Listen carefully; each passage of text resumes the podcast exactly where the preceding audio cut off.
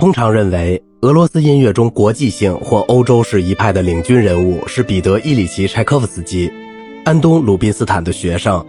尽管柴可夫斯基在从事法律事业之后才开始进行正规的音乐训练，但他的确毕业于圣彼得堡音乐学院，并一度在莫斯科音乐学院教过和声。但他与这种派系的联系其实相当薄弱。1868年以及1882年，他为巴拉基列夫所折服。他以《罗密欧与朱丽叶》幻想序曲一举成名，他在其中使奏鸣曲式适应了莎士比亚戏剧及其角色的要求。柴可夫斯基最著名的交响曲是他最后的三首：F 小调第四、E 小调第五和 B 小调第六。柴可夫斯基曾向他的朋友和通信者纳杰日达·冯梅克透露，第四交响曲曾经有一个标题。命运是不可抗拒的思想，的确可以解释为什么引子中的沉重的圆号声不时地突然闯入。这使人想起舒曼的第一交响曲和舒伯特的 C 大调交响曲。圆号动机在城市部之后和末乐章的尾声之前再现。第一乐章更为新奇之处是调性的安排，主部主题是 F 小调，副部主题正如所料是降 A 大调，但是结束部却是在 B 大调。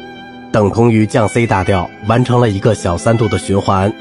在弦部开始于 D 小调，副部主题转到 F 大调，最后在尾声中到达主调 F 小调。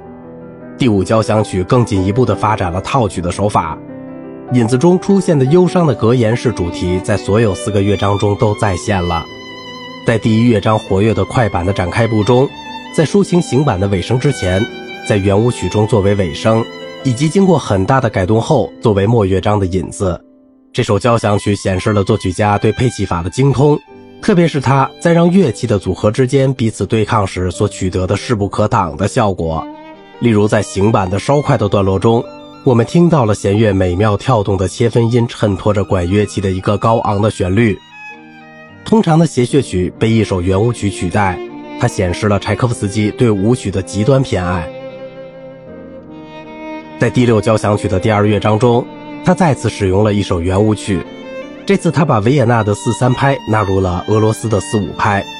具有进行曲性质的第三乐章也充满了舞曲的精神。它实际上是一首死亡进行曲。这首作品的深刻的悲观主义和忧伤的性格使它得到了悲怆的名字。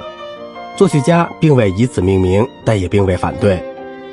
交响师弗兰切斯卡·达里米尼。降 B 小调第一钢琴协奏曲，D 大调小提琴协奏曲，以及1812年序曲。他最迷人的作品是芭蕾舞剧音乐，特别是《天鹅湖》《睡美人》和《胡桃夹子》。柴可夫斯基终其一生保持着对俄罗斯本土音乐的兴趣。1868至1869年，他整理出版了一部民歌集，并且在其创作生涯的几乎所有阶段都曾运用民间旋律。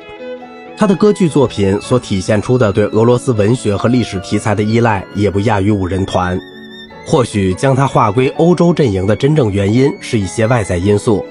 在1860年早期，即五人团的盛期，柴可夫斯基是五人团的敌对机构圣彼得堡音乐学院的学生。毕业之后，他很快在尼古拉·鲁宾斯坦创办于莫斯科的新的音乐学院中担任教职，由此进一步与五人团拉开距离。